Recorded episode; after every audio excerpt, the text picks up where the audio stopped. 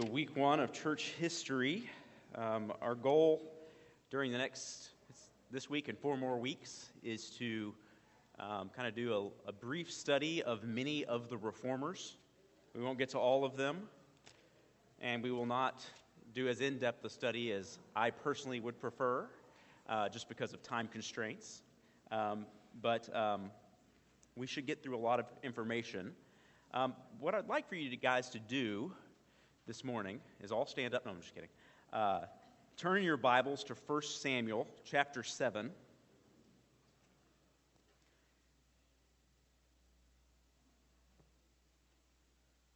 As you're turning there, um, what I want you to look at here is actually, it's going to be primarily in verse 12, but let's look at verse 10 and read 1 Samuel 7 10 through 12. And I'll read. As Samuel was offering up the burnt offering, the Philistines drew near to attack Israel. But the Lord thundered with a mighty sound that day against the Philistines and threw them into confusion, and they were routed before Israel.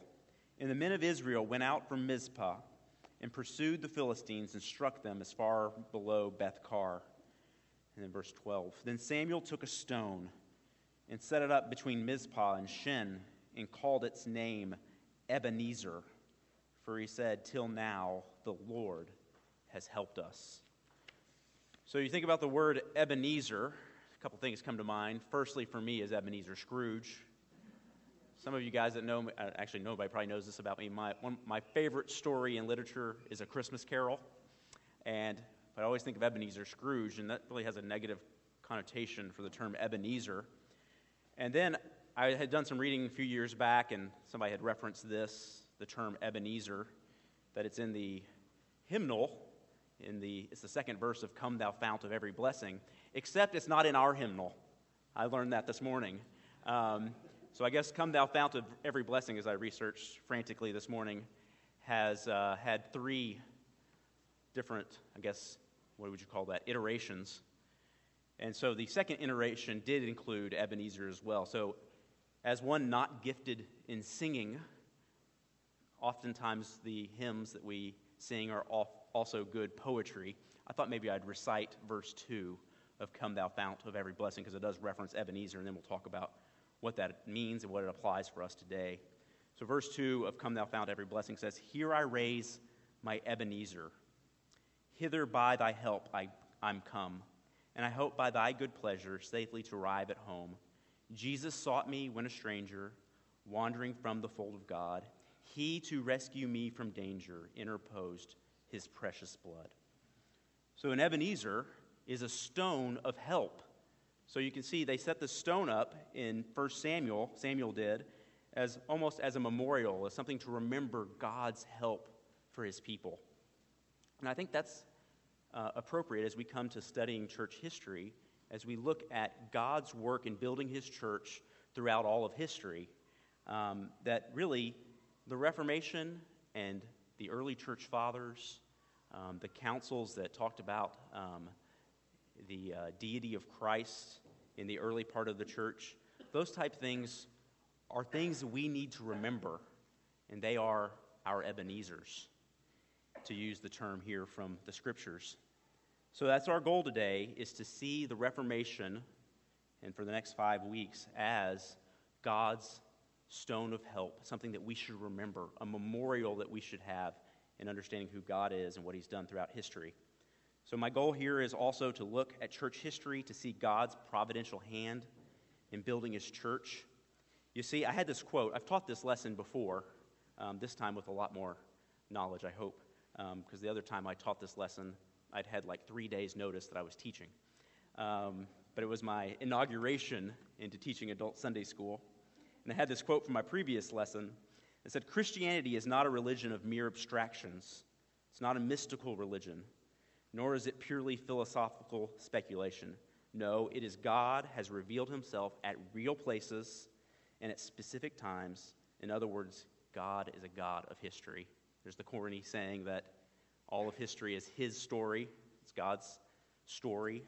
So when we look at church history, we need to come to a place of understanding it's God's work at building his church.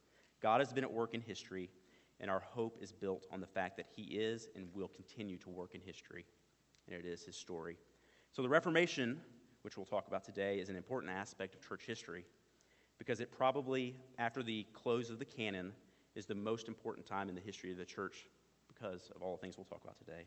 We all owe a tremendous debt of gratitude to Martin Luther and other reformers because of the stand they took and the sacrifices they made. So, by the end of the series, I hope that you have a better understanding of the Reformation and why it should be one of our Ebenezer's, one of our stones of help. So, over the next few weeks, we'll look at several reformers. I just threw out all the, some a, high level of the reformers: Luther, Zwingli, Calvin, John Knox, the Anabaptists, the English reformers, and maybe a few lesser known ones as well.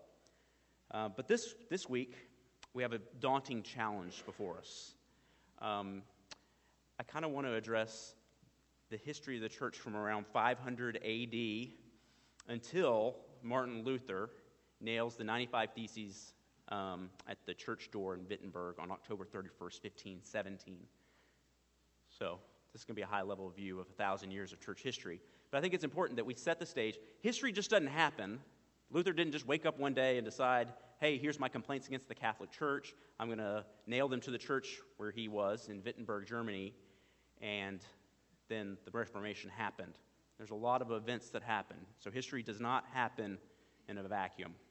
It's important to understand. So I think it's imperative that we look at some characteristics of the church in the Middle Ages, um, some early attempts to reform the church. What were the conditions of the world like in the world? A lot of things were going on at that time in the world, things that were rapidly changing society, and the church had to respond to that, okay? Um, please understand, we're going to refer to the church. There is no other church, technically, besides the Roman Catholic Church at this time, before the Reformation.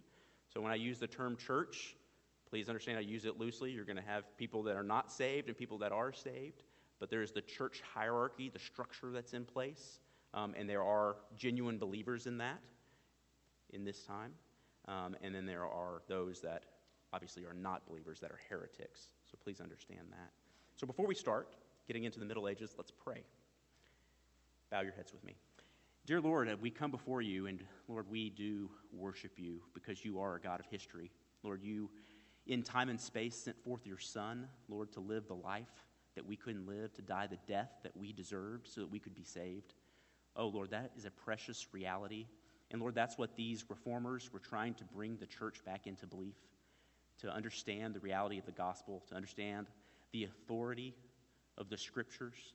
Lord, I um, praise you for that. Lord, that you, by your Holy Spirit, indwelt them and motivated them. So it's not them that we praise, but you, Lord. So I pray that that would be our heart's cry today, Lord, that we would worship you more as we see your hand in the development and growth and the change of your church. In Jesus' name we pray. Amen. Okay, so the Middle Ages. When we talk about the Middle Ages in history, it's also the medieval era. If you do not have a handout, just raise your hand. No, it looks like everybody's, every single person has one. Okay, there's a couple hands here. Do you have some, Jimmy? When we refer to the Middle Ages, we're pretty much thinking, let's just think holistically about the year 500 to the year 1500, okay? So this is a time when, you know, give, it, give or take 75, 50 years on each side of that, that, so the Roman Empire has ended. Um, around 400 AD is when the Roman Empire became conjoined with the Christian church. Um, so, really, for that thousand year period, that medieval age, Middle Ages, or some call it the Dark Ages, the church um, pretty much existed in a different time. The Roman Empire was gone, um, so the, that, that, the Roman Empire did a lot to solidify Western Europe. However, at this time, with its, it crumbling and failing, different states kind of got broken up and were not as cohesive. It was also the age of feudalism. If you guys remember from your studies in history, hopefully in school, Feudalism was the idea of the royalty, the nobles, um, the peasants, or the serfs. So you kind of had this uh, system of how everybody ranked in society. And that was pretty much it. You had the haves and the have nots. Um, and the peasants and the serfs pretty much lived for the nobles and for the royalty. Uh, so that's the society that we're in during the Middle Ages. So, what, what did the church do during that time? I have several things on your notes here.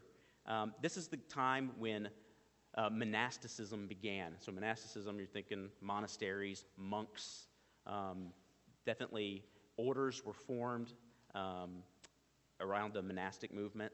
Um, so, that's when men decided to dedicate themselves to the church and to the Lord uh, by um, joining what we would call monastic orders or cloisters.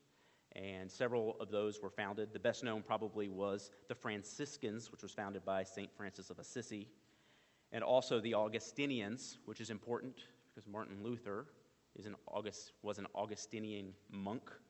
And also were the Dominicans founded, and they were known for their scholastic rigor. The idea here is people were choosing to live lives set apart in the monasteries, yet that wasn't the most embodied way of living the Christian life, but that was happening at this time. Also, something that was important to this is more to the everyday person within the church was the movement for pilgrimages.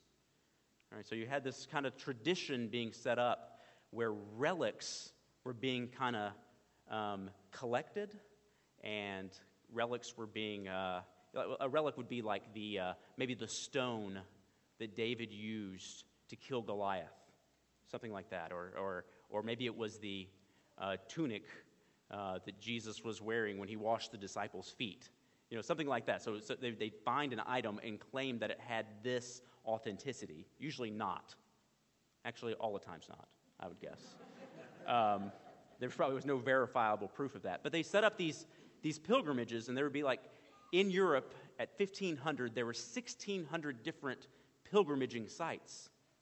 So the, the faithful would think, in order for me to get right with God, I would need to tour to one of these spots. And these, these uh, relics weren't limited to items that you would find in Scripture. They were also um, um, items that would be used by saints or something like that. Like it might be the bone of one of the saints, and you would go to it, and, and it would be part of your, your, your spiritual pilgrimage. So it helped promote the tradition of the church, but oftentimes these became idols for the people, and it was an attempt for them to gain favor with God. And the key here is the church was promoting this to the individuals to go.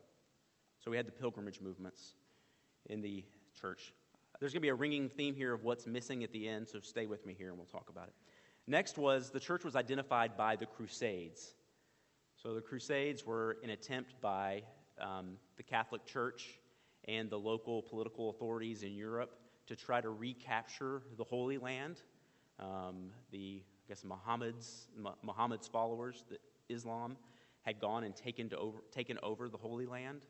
Um, so this was an attempt to go and retake that. Um, and at times, for several hundred years, the Holy Land would be in the hands of the Christians um, but many times it wasn't. Um, and overall, we know that the Holy Land did not stay in Christian hands. But this thing, this, the Crusades had several impacts. One thing was, it, one thing that's important to know is in 1054 in the medieval church, the Roman Catholic Church and the Greek Orthodox Church split. So um, the Roman Catholic Church obviously making its home in Rome, and the uh, Greek Orthodox Church, the Eastern Church, making its home in Constantinople, which is Istanbul today.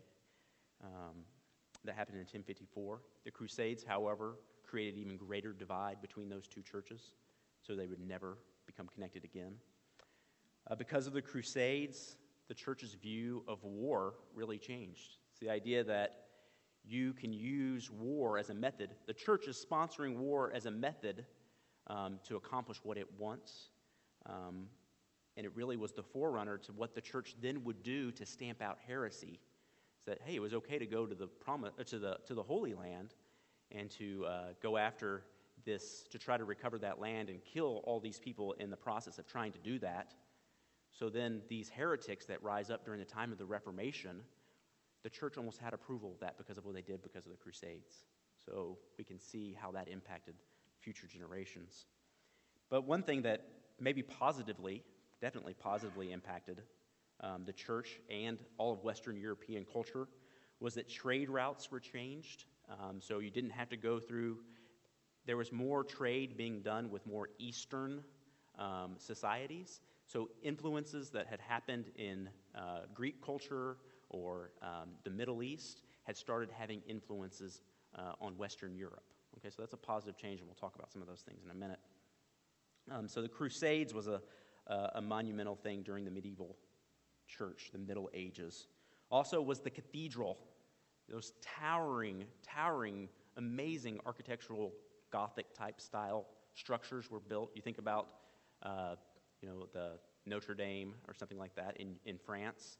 Those huge, huge uh, facilities that are amazing architectural designs were, hap- were built at this time. Um, and those really, if you, if you look at them, they were designed for the administration of the Mass, just purely around the system and the sacrament of the Mass. So the cathedral itself, where they made these towering figures, which tells you a little bit about the church and the fact that people were living in huts for the most part, and they were building these extravagant, extravagant buildings. So the church had a lot of wealth, um, and that's definitely um, something that happened for ages and continues today. Uh, next, um, the papacy. When I talk about the papacy, it's the Pope. It's the understanding of the Pope being the head of the Roman Catholic Church.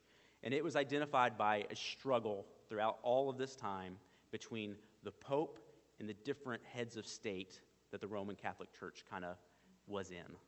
Um, so it was constant battle between that. There was times where the papacy was in the hands of multiple competing men at the same time. How do you do that? How do you trace back the apostolic? Because the, the Pope is the apostolic heir of Peter. Um, how do you do that when there's three popes at one time? Kind of impact. Think about that as you think about the history of the church. The papacy of the Middle Ages had largely become corrupt and immoral. For an example, Pope Innocent VIII was hardly innocent. He was the father of 16 illegitimate children, and he acknowledged that openly. Um, the papacy and the church was identified by ex- excessive wealth. In 1502, 75% of all the money in France was controlled by the church. It's shocking. 50% of the German states' wealth was owned by the church. And in Scotland, more than 50% of the real estate was owned by the church. So just think about that dynamic and how pure could the church really be with that type of wealth. Many of the popes and bishops got their jobs by the way of simony, which is the idea that somebody pretty much paid to put them in that place. That's how they got their jobs. So we're looking at a pretty corrupt system of the church. And then you mix that with the whole feudal system where the common people, the peasants, the serfs, were completely uneducated. There was no education being done for them. Um, and as, you, as I talk about these highlights of the Middle Ages for the church, there's one thing that stands out. I didn't mention the Bible at all. I didn't mention it at all. There's no Bible in the, in the language of the people. Um, so even the Mass, as it was administered, was done in Latin, and it was done that way in the Roman Catholic Church for centuries afterwards, too. Um, and any teaching that was done during the church service was done in Latin as well.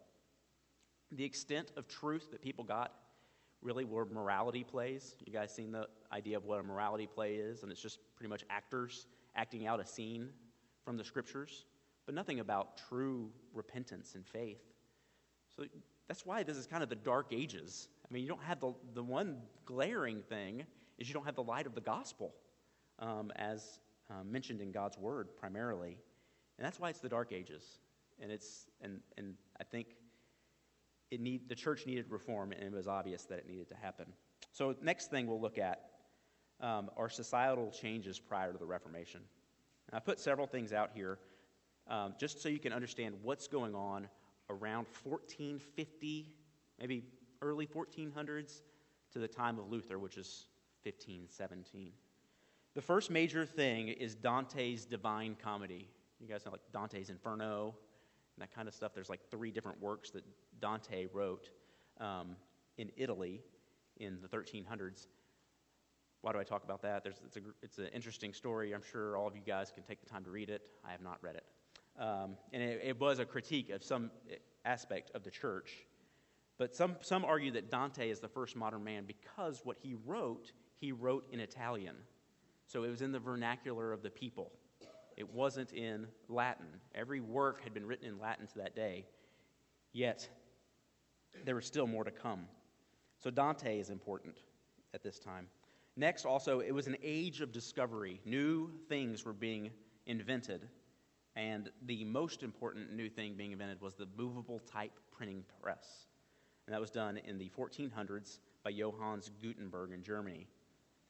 So the printing press allowed for the proliferation of ideas. And I'll talk specifically next week about how it was important to Luther, because it is unbelievable, some of the things we'll talk about with that. But think of the situation prior to the printing press. So if you didn't have a printing press that would print things, that means to copy something or to write something, you had to write a manuscript, right? So it's just on a scroll or on a piece of paper or something like that. Um, so in order to, so for somebody to write a book, you'd have to write it out. Get, so think how few books would have been produced, okay? There's no movable type printing press to help proliferate those books. So one historian writes about manuscripts. So think about as you get a manuscript, then somebody has to copy it if you want that manuscript. Think about how many mistakes could happen. But the illegibility of manuscripts and the cost and accuracy of manuscript copies made learning almost exclusively the province of the elite, who had both leisure and a Latin education. But printing began to change all that. So you can see if you didn't know Latin, was one thing, and if you didn't have access to these handwritten books or uh, scrolls, you were going to be limited in what you could learn. Um, but the printing press changed all that. Um, there's also a revived interest in astronomy. Um, that kind of came because of the, the, those trade routes from the Near East. So, for hundreds of years, the dominant cosmological theory was that of Ptolemy, who taught that the earth was the center of the universe. And that fit really good with the Roman Catholic Church's view of man and God and all that, and that, that, that, that earth was the center of the universe. That is the, I'm not a scientist, guys, but that was the geocentric model, okay? But the Catholic Church had adopted this and taught that since man was the most wonderful part of creation, that man's home, earth, must be the center of creation. But we've since learned other things. And in 1473, there's a man by the name of Copernicus that was born. He studied the heavens and began to see that there were problems with the geocentric model.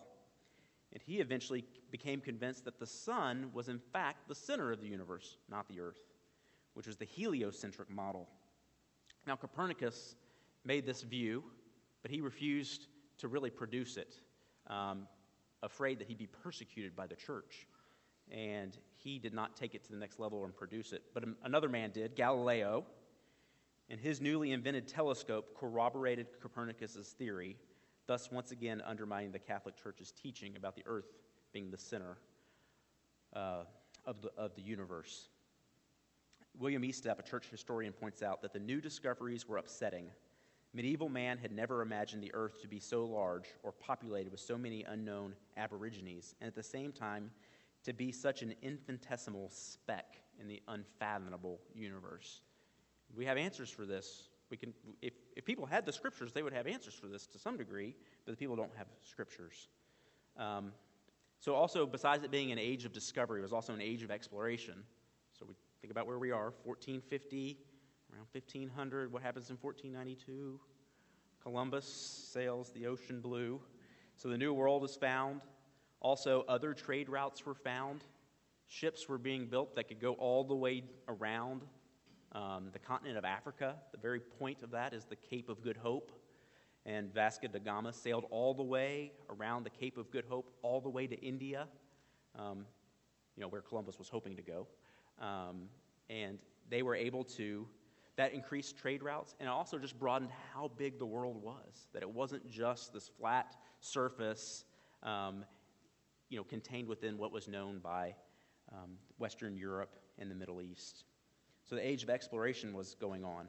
And all these things are changing society, making probably the church less and less influential because it's kind of eroding at its authority and its power.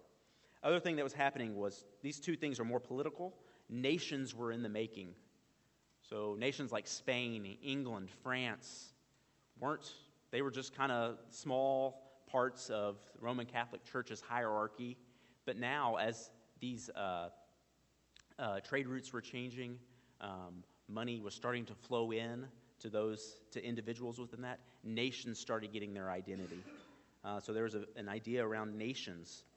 And that is really helpful when we come to Luther, is because Luther and Calvin, and to some extent Zwingli, these are the big reformers, all had the assistance of nations or states to some degree to help propel the things they were talking about in their Reformation efforts. So they had the support of those. So the fact that these nations were building, it kind of undermined where all the power used to be here with the Roman Catholic Church. Now these nations start to have some power, and it starts eroding away the power that the church has. Um, also, as part of the nations being built, is the rise of capitalism. Towns were starting to grow. Um, you start having larger, big cities, especially in port areas, and there started growing a middle class. So, that whole idea of feudalism, where you had the kings and the nobles and the serfs and the peasants down here, you started getting some wealth moving up from the peasants and serfs into the middle class. So, there started becoming a legitimate little middle class who was eager to learn and to become educated. It was also the time of the Renaissance, which was a renewed emphasis on the Greek classics and also we, the arts and things like that. That's what we most often identify with the, with the uh, Renaissance. But each of these things kind of contributed to eroding away at the Catholic Church's power and influence. So those are all, that's a lot of stuff. Wow. Huh. Okay. But that wasn't the extent of what was eroding at the church's power, because really, the things that really helped change the church um, and caused the Reformation to happen were um, reforms in the theological aspect of things. Um, that's the next thing we'll look at is on your notes the early movements of reform. So we'll look at several things. So, like I said, Luther didn't just you know have these ideas on his own in 1517 and then you know the mallet sounded more like that and nailed the door, nailed the 95 Theses to the door of the Wittenberg Church. But there were other works at play. The first group of people, so let me talk about the Renaissance for a second.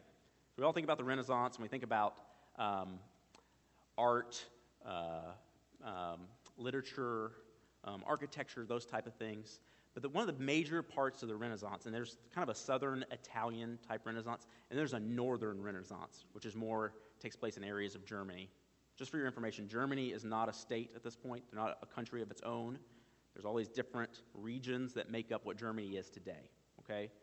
Things like, I don't know, we'll get to them. Um, I can't name them offhand. So, but in the southern uh, Renaissance, the Italian Renaissance, that's where you have like your Michelangelos and your uh, Da Vinci's and those type of guys. Um, so definitely some things going on there. But in the northern Renaissance, what really was a big player was a return to the sources. So in Latin, we would call that ad fontes. And what that is, is taking the literature, the things that were in classical Greek and Roman culture, and reading those and analyzing those in their original language versus something different, uh, versus um, just taking a translation of something. Um, so this was this return to the original sources was key to what we call the Northern Renaissance. Okay, and in the Northern Renaissance, several people started using that as they read through the scriptures. Okay? So the Bible at this time was primarily only in Latin. But was the Bible originally written in Latin? No. It was written in Greek. Um, at least the New Testament was. Old Testament, obviously, written in Hebrew. Um, but the uh, Latin Bible was translated from the Greek Bible around 400 AD. Um, so everybody, the, the Bible that got passed down was a, you know, a copy of a Latin translated Bible. So we were really dependent upon the guy whose name is Jerome, who translated the Bible into Latin. We hope he did a really good job for about a thousand years because that's what we had. We had the Latin Bible translated by Jerome and then handwritten and copied by hundreds of scribes over, over several centuries. That's what we had. So there's a need to kind of go back to the original sources. So there's a, there's a group of guys in the Netherlands and Germany. It was called the Brethren of the Common Life. And they were members of the Northern Renaissance. They were founded by a guy named, by the name of Gerhard Groot. That's a good name. I bet he was manly. Um, he was born in 1350 and he founded the Brethren of the Common Life. And their hope was to reform the church through education. One of his chief followers was a man by the name of John Wessel. Um, he was born, uh, or he, was, he became a leader in 1445. And he taught against things like um, indulgence selling. He rejected the idea of transubstantiation. These are very medieval Catholic ideas. And he also promoted the idea of justification by faith alone, which is the hallmark of uh, Luther's um, ex, uh, Reformation. Other known, well, well-known brethren were a guy by the name of Thomas A. Kempis, who wrote the primary devotional work of the age. It's called The Imitation of Christ. And then also, uh, about a century later, a guy by the name of Erasmus, who's a very known, well-known European humanist um, who was definitely devoted to the, uh, the uh, original sources. These guys taught what was called the Devotio Moderna, which was the idea of intense devi- devotion and discipleship to Christ. So the Brethren of the Common Life were almost two centuries before Luther, yet they already had some of these ideas. In England, you guys are familiar with this one most likely. There's a man by the name of John Wycliffe. His nickname is the Morning Star of the Reformation. He lived in England from 1328 to 1374 and he opposed a lot of things going on with the church. A lot of folks disagreed or agreed that the fact that the church needed help and it needed to change. They saw the excessive wealth, they saw the immorality, or they were aware of the immorality of the leadership, um, and they saw, they believed that it should change. And Wycliffe took a public stance on that. He even called the Pope the Antichrist, um, maybe a precursor to Luther, because Luther did that on several occasions. Um, he believed that the Bible alone should be the authority for the church, not church tradition or papal decree, which was getting a lot of headway at that time. His greatest achievement was translating the Bible into the English language. So that's why we have Wycliffe translators today. It's named after uh, John Wycliffe. Now, Wycliffe, you might think that Dan in January talked about Tyndale translating the Bible. You guys remember that? Um, well, Tyndale was the first one to translate the Bible from the Greek into English.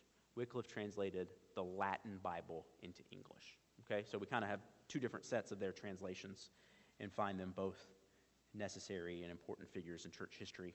His followers were a group called the Lollards. And after Wycliffe died, uh, many of them were persecuted um, by the Catholic Church and martyred for their stances for their opposition to the church and the Pope. So that's the Lollards, were his followers.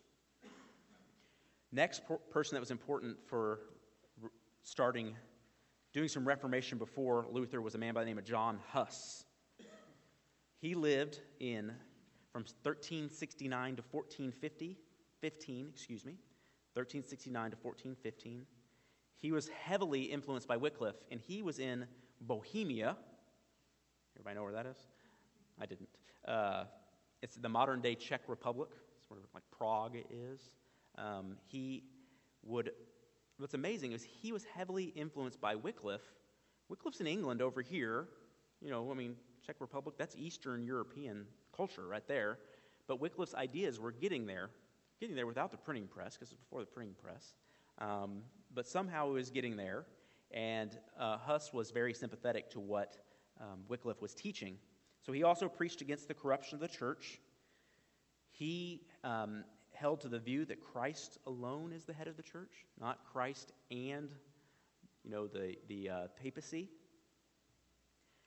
Um, he believed that one could be in the church, so be doing all the things the church says to do, but be very far from God, because he didn't see, he kind of believed in justification, and he believed in God's sovereignty over salvation. Um, so he, he was very much criticized. In 1415, he died because he was condemned by the Council of Constance, um, which was a church council, um, to try to help reform the church. And one of the things they were going to do was root out the heretics. That was one of their goals. Um, so, despite much support from a lot of people in the Bohemian area and the emperor, um, Huss was burned at the stake. Like in England, the, the Roman Catholic the church at the time pursued and killed many of the Hussites, who were the followers of John Huss. And that was the decree of the Council of Constance in 1415 was to not only kill Huss, but to stamp out those that were preaching what he had espoused. So that's kind of ironic that the council, that's the next thing on your notes, is the conciliar movement, which is the attempt by the Roman Catholic Church to reform itself by councils. Okay, so there's, there's some in the church itself that says, hey, we need some reform. And the things that we need to reform are man, we've got some leadership that's really immoral, it's really depraved. We need to change that. We also need to, you know, um, root out the heresy that's there. Um, also there was a time where I mentioned that there were three popes at one time. they called a council to identify who is the real pope because they had three in different places. So they all made appeals to that. Um, so that was the idea behind the conciliar movement. They had three different councils set up that met for years to try to improve and reform the church. Um, so they desired for the church to change. But what's ironic is that men like Huss and Wycliffe were really wanting to just simplify the church and have pure devotion to Christ, and yet they saw them as heretics and killed them and killed their followers. So it's kind of a hey, we, wanted, we want to reform the church, but we don't want to go that far. You know, we still kind of want our power. We still kind of want the money that we have, uh, that we've assembled. But we don't. We want to. We want to change. We want to be better, but not that far. And they went so far as to kill those guys. So very ironic that they felt like they should have change. Um, of course, they did solve the problem of having three popes. So that was the one thing they did do. And they killed all the evangelical people. Not evangelical, the Protestants at the time. Um, so the next one I want to highlight then is Erasmus and the idea of humanism. So Erasmus is kind of a he's a contemporary of Luther. Um, kind of gets popular and famous right before Luther comes on the stage of world events. So he was a famous pupil of the Brethren of the Common Life. He ridiculed the monks of the day. Really, the monasteries, as they were originally set up as places where people would become devoted to Christ and um, you know really live lives of devotion, had kind of changed a lot of times it kind of had been a, a ground for uh, wealth to be accumulated. A lot of those areas I was talking about where the church had accumulated a lot of uh, real estate, it was in monasteries. So uh, oftentimes, a lot of monasteries had gone from places of sacrifice and devotion to areas of luxury. And those that became monks would be like the, uh, the sons of noble people, would then put their children in, monk, in, in monasteries and they would just live lives of um, licentiousness and, uh, and wealth. So Erasmus was critical of that. So as a humanist, he, he believed in that the church needed reform as well, but he wasn't going to go as far as Luther. Uh, he was well known throughout all of, U- of Europe. He was criticized on one end by the Roman Catholic Church for wanting to reform as much as he did, but then he was also criticized by Luther and the reformers as they come onto the scene for not wanting to go far enough. So he kind of he kind of played the middle middle path there. He and Luther corresponded back and forth on theological matters. His most important work, though, was his compilation and translation of the Greek New Testament, which he produced in 1516. So that's about 70 years after the printing press had been invented, and it was in full swing at that time. So now we've got a Greek translation of the New Testament, which then became the basis for all further translations that was in the language of the common people. Okay, so Erasmus, whereby he doesn't embrace all the reformed ideals and theologies that we would embrace, he plays an important role in the Reformation because of his Greek New Testament. Okay, so then Luther does that. He translate the, translates the uh, Erasmus's Greek New Testament into German um, Calvin does it into French, um, and then Tyndale does it into English. Monumental changes because of what Erasmus did. And he believed in the, he was instrumental in the idea of the ad fontes, a return to the original sources. So that gets us to all that stuff, all those people kind of paved the road for Luther in 1517. Okay? I've got a couple things I wanted to highlight just what is the what is the theology going on in the church at this time? What is it? What are, what are some of the things that need to be reformed and why Luther and the other reformers were so concerned about that? Um, the first thing, several, just relative to the papacy and the idea of the Pope. Um, the Pope often, so let's not get into the idea of should the Pope, should we believe in the Pope or not? We'll get to that. But often the Pope was elevated more for political and financial reasons rather than theological. So he wasn't the shepherd of this big church. He was instead promoted based on what was the best and most expedient thing at the time for the church. Uh, in the papacy, immorality was rampant. You know, there was, um, you know, multiple, you know, relationships going on with women, um, children being fathered, yet the pope was supposed to be celibate and not married in any way. Um, so there was gross immorality and extreme wealth. I can't ex- emphasize that enough. Um, and not only was there extreme wealth, but there was a desire to keep increasing that wealth. Um, so that contributed to the sale of indulgences. And indulgences um, helped to build St. Peter's Church in the Vatican. I'm going to get into indulgences in two minutes. Um, so those are all concerns relative to the papacy. But that doesn't have anything to do with the fact that the Bible does, doesn't really teach that there should be one head of the church um, here on earth. Um, that's based on a misapplication of uh, what Jesus commanded and stated to Peter Upon this rock I will build this church. Um, so there are plenty of biblical reasons to oppose that. But there was just reasons as far as wealth and immorality um, and the reasons people got promoted to the papacy that was a concern as well. But then how the church forgave sin was a huge aspect of the Middle Ages in the middle uh, in the medieval Roman Catholic Church.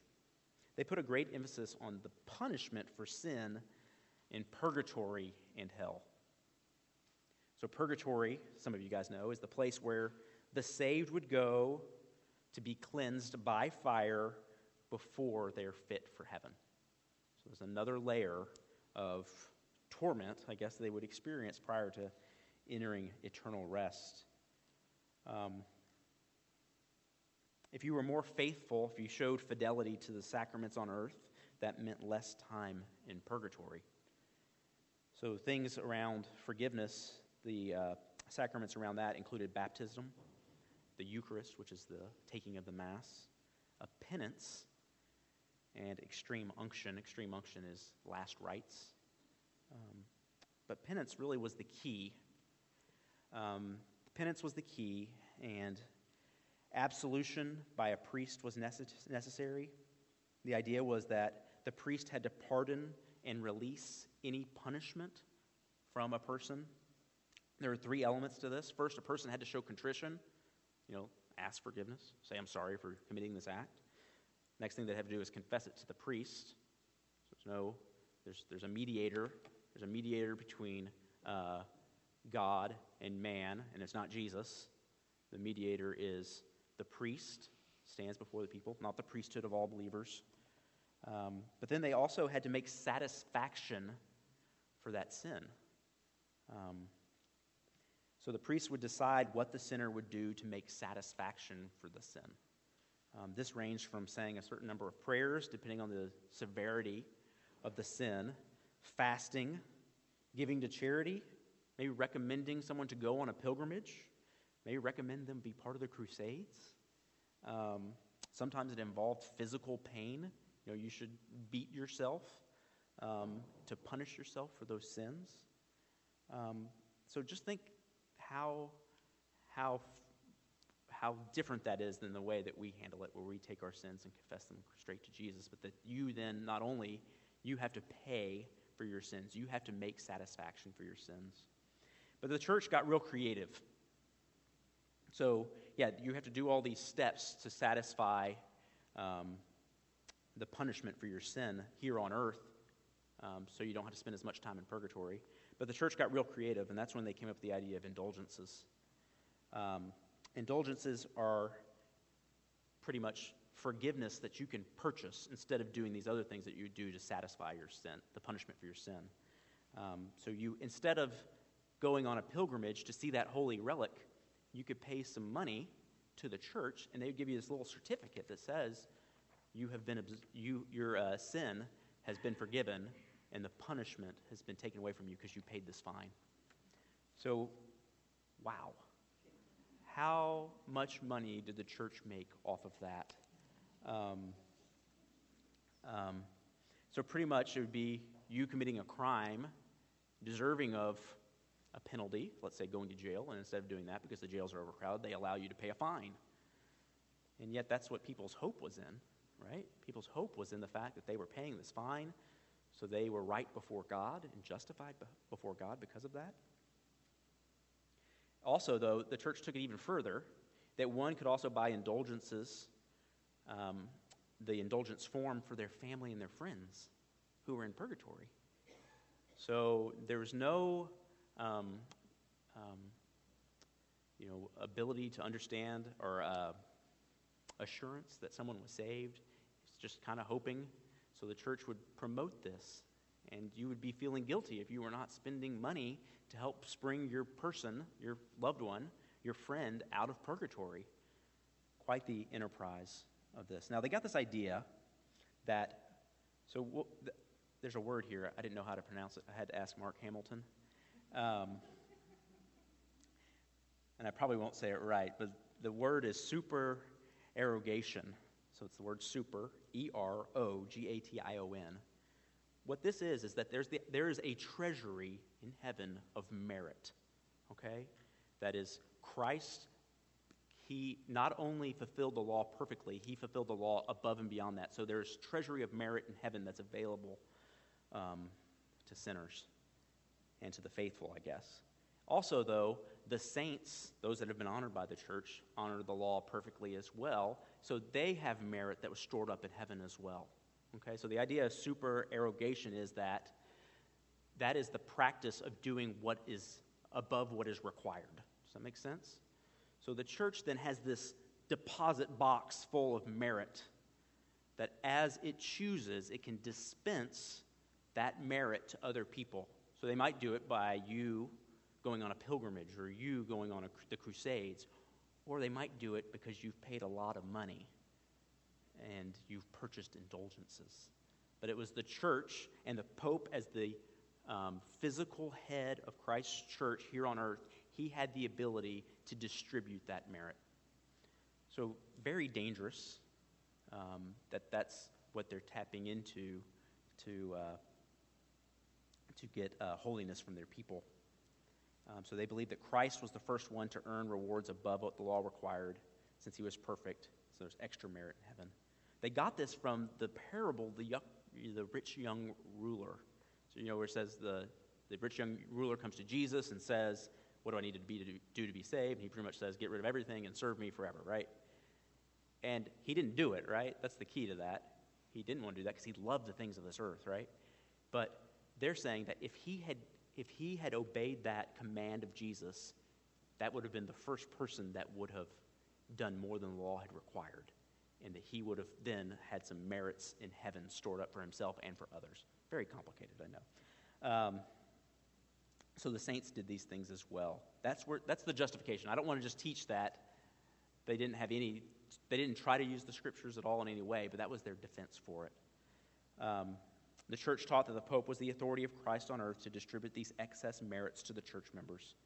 This resulted in people paying fines, not, not working out their salvation based on the church's standards, and then also lined the coffers of the papacy and the church. So it was the indulgence selling in Europe that really set Luther off. Um, so that is all my lesson, but a couple things I want to exhort to you just as you consider the Reformation. Uh, number one, praise God that we have been passed down a consistent devotion to the Word, that we are not in this dark age where the Scripture is not available to us. Praise God for the sufficiency of Christ's work. I mean, imagine if you're living in that time and you're working and working and, and beating yourself up over and over. And, you know, our people that we know that are Catholic today, a lot of times this is what they're dealing with but praise God for Christ's work that's not dependent on us. Um, praise God that He preserved the purity of both His word and His true church as He promised He would do. Um, and I would say, think about the dark ages, the middle ages, the middle, whatever you want to call it. Think about how bleak that must have been. but God, being rich in mercy, was faithful to build his church. So be encouraged. You know that there's it's a different time to be a Christian, an evangelical in America today. But I would argue it's not nearly as bleak as it was in the year 1000. Okay, so be encouraged that we have many great blessings from the Lord. Okay? Um, let us pray, and you can go. I think Dan has done all the announcements today. Um, so if you're going to the second service, look forward to him doing some announcements. Let us pray. Lord, we praise you, Lord, that you are building your church. Lord, we are so grateful for the reality that it is you at work. It's not based on what we do, Lord, but it's your work. But Lord, we also praise you that you use us as your instruments, that you use men, Lord, to uh, bring about the changes you would have for your church. Lord, we uh, commit this day to you, Lord. Thank you for giving it to us where we can gather together and worship and praise and fellowship one with another. I pray we would do that today well, Lord. I pray that we would um, look for ways to honor each other and to serve each other. In Christ's name we pray. Amen.